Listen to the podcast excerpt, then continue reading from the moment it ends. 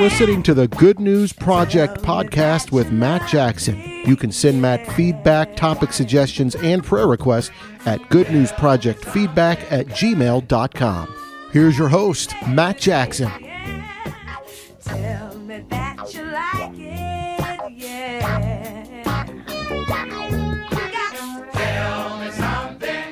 welcome back to episode five of the Good News Project podcast. My name is Matt Jackson. This past weekend, my family took a long weekend to Louisiana to visit my in laws. I stayed behind. I had a soccer game to coach, and a couple of my fellow coaches were talking about what a lucky dog I was because I had a bachelor weekend coming up.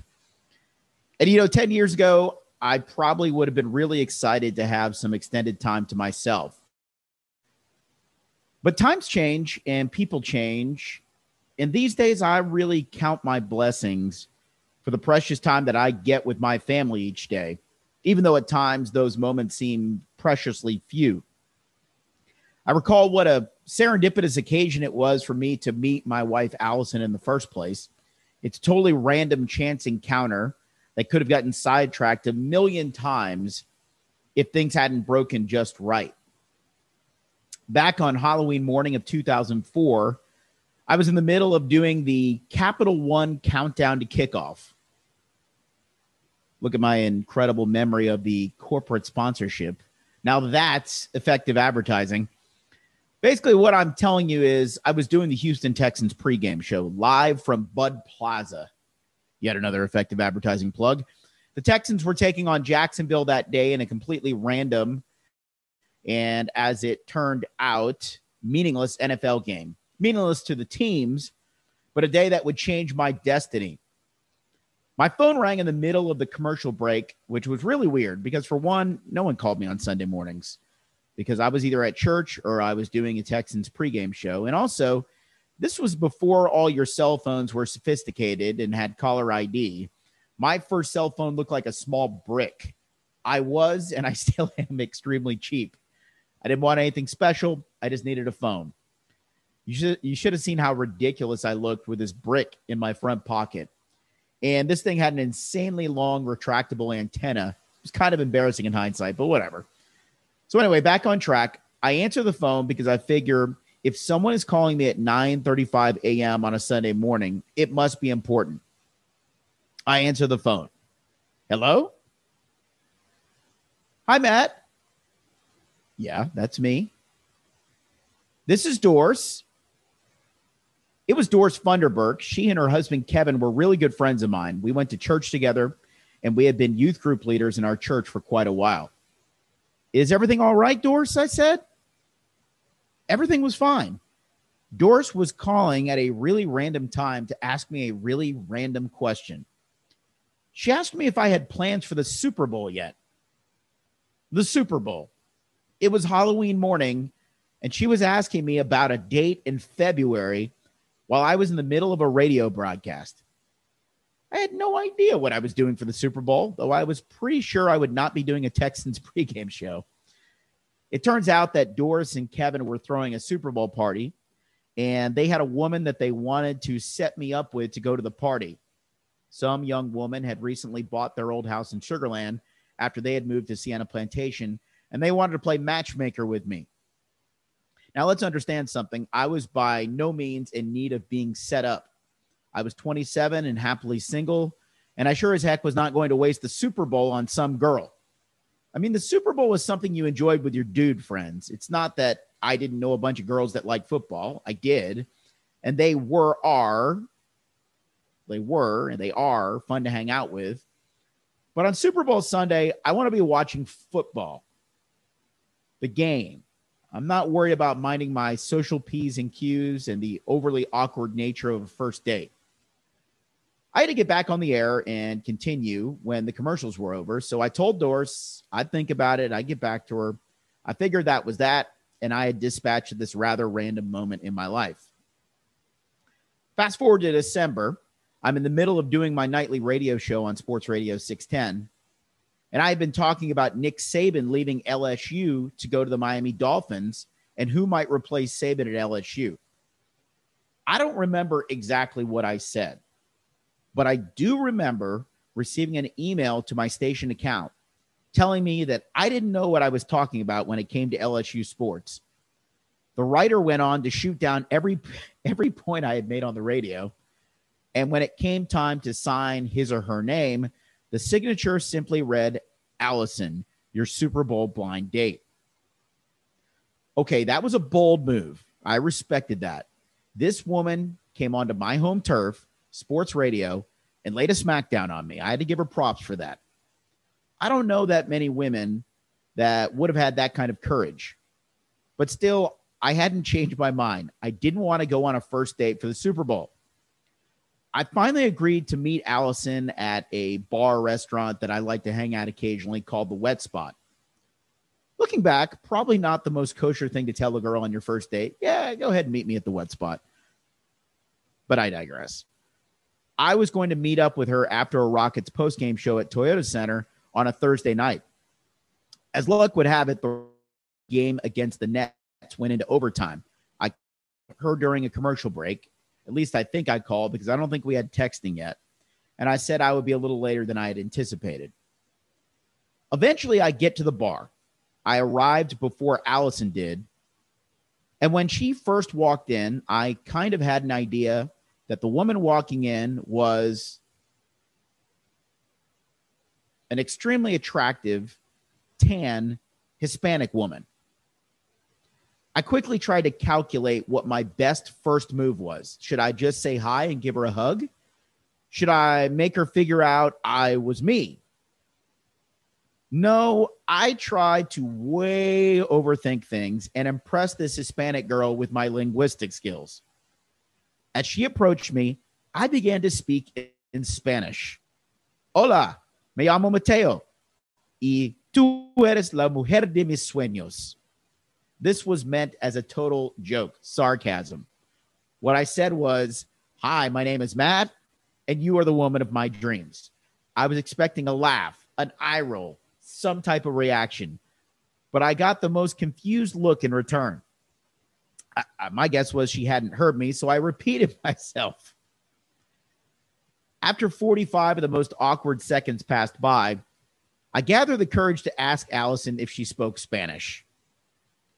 Nope. She didn't. And furthermore, she was Italian, not Hispanic. What a dope I was.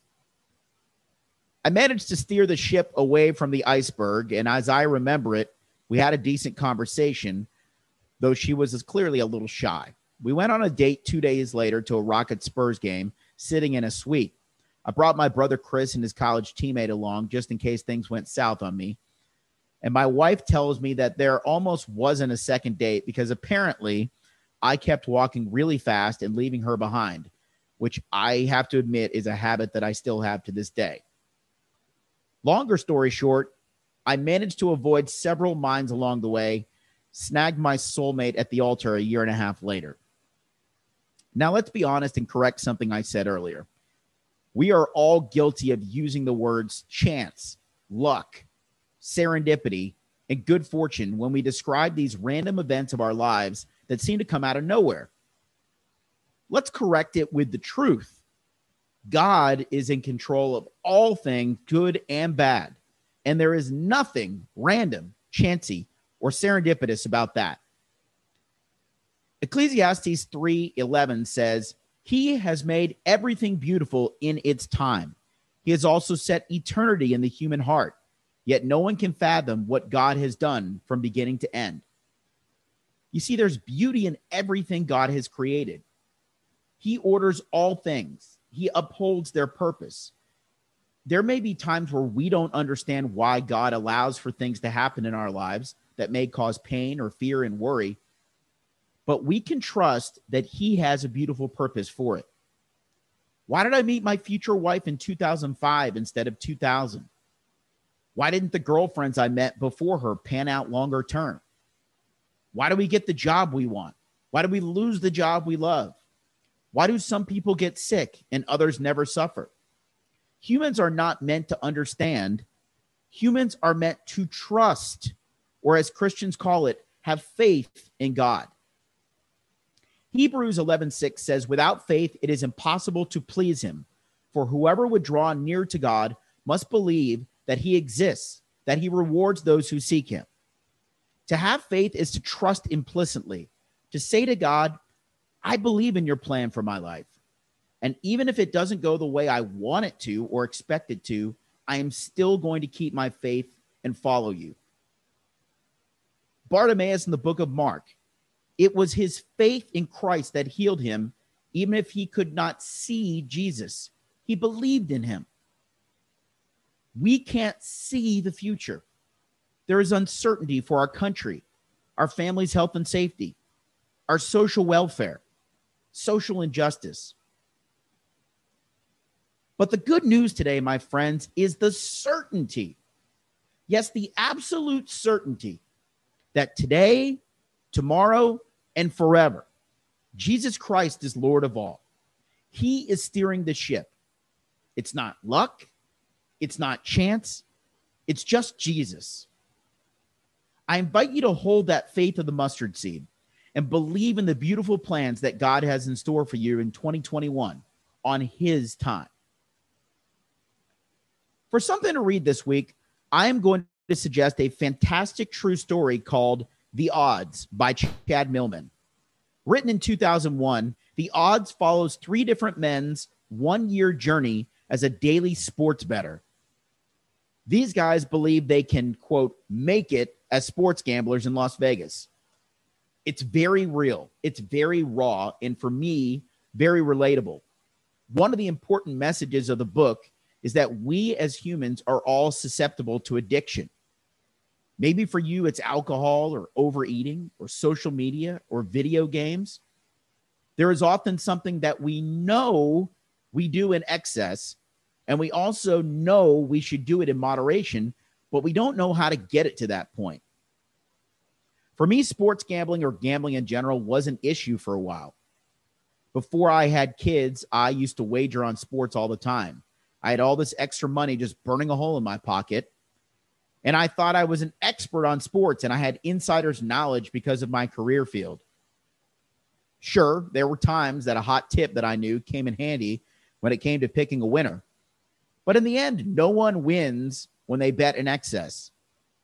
No one wins when they do anything in excess. I've had some incredibly high highs and some horrifically low lows that forced me to look at my mirror and determine that I didn't need the rush of the bet to enjoy sports. Though I do often wonder if what I perceive as a curb enthusiasm for all balls that bounce at the collegiate and pro level is at least somewhat the product of putting the 99% clamps on the waste of a dollar or two on a random college or pro basketball game. I credit the love of my wife and the birth of my son as driving forces to changing my ways but God also sent me a message when he took my high paying job away and let me humble myself in unemployment for a year. Believe me, I learned the lesson that everything we have, God provides, and that we need to be good stewards of his gifts. The Odds is a really interesting read and one that I think you will find thought provoking. Remember that if you are struggling with any kind of addiction, there are always people in your life ready to help you. And if you're too ashamed to go to them, go to God and pray on it. 1 Corinthians 10 13 says, No temptation has overtaken you except what is common to mankind. And God is faithful. He will not let you be tempted beyond what you can bear. But when you are tempted, he will provide a way out so you can endure it. Something to watch this week? How about Frank Sinatra's All or Nothing at All? I am a confessed Sinatra idolizer. I simply love his style, his music, his movies, and everything about him. And this Netflix documentary chronicles the amazing 60 year career of Sinatra from his humble beginnings to his fights with the federal government when he was accused of being a communist and when he was a huge part of the integration movement in the entertainment industry. It's a two part docu-series that oozes coolness and swag. And frankly, I hope some aspiring musicians pick up on it and start bringing it back.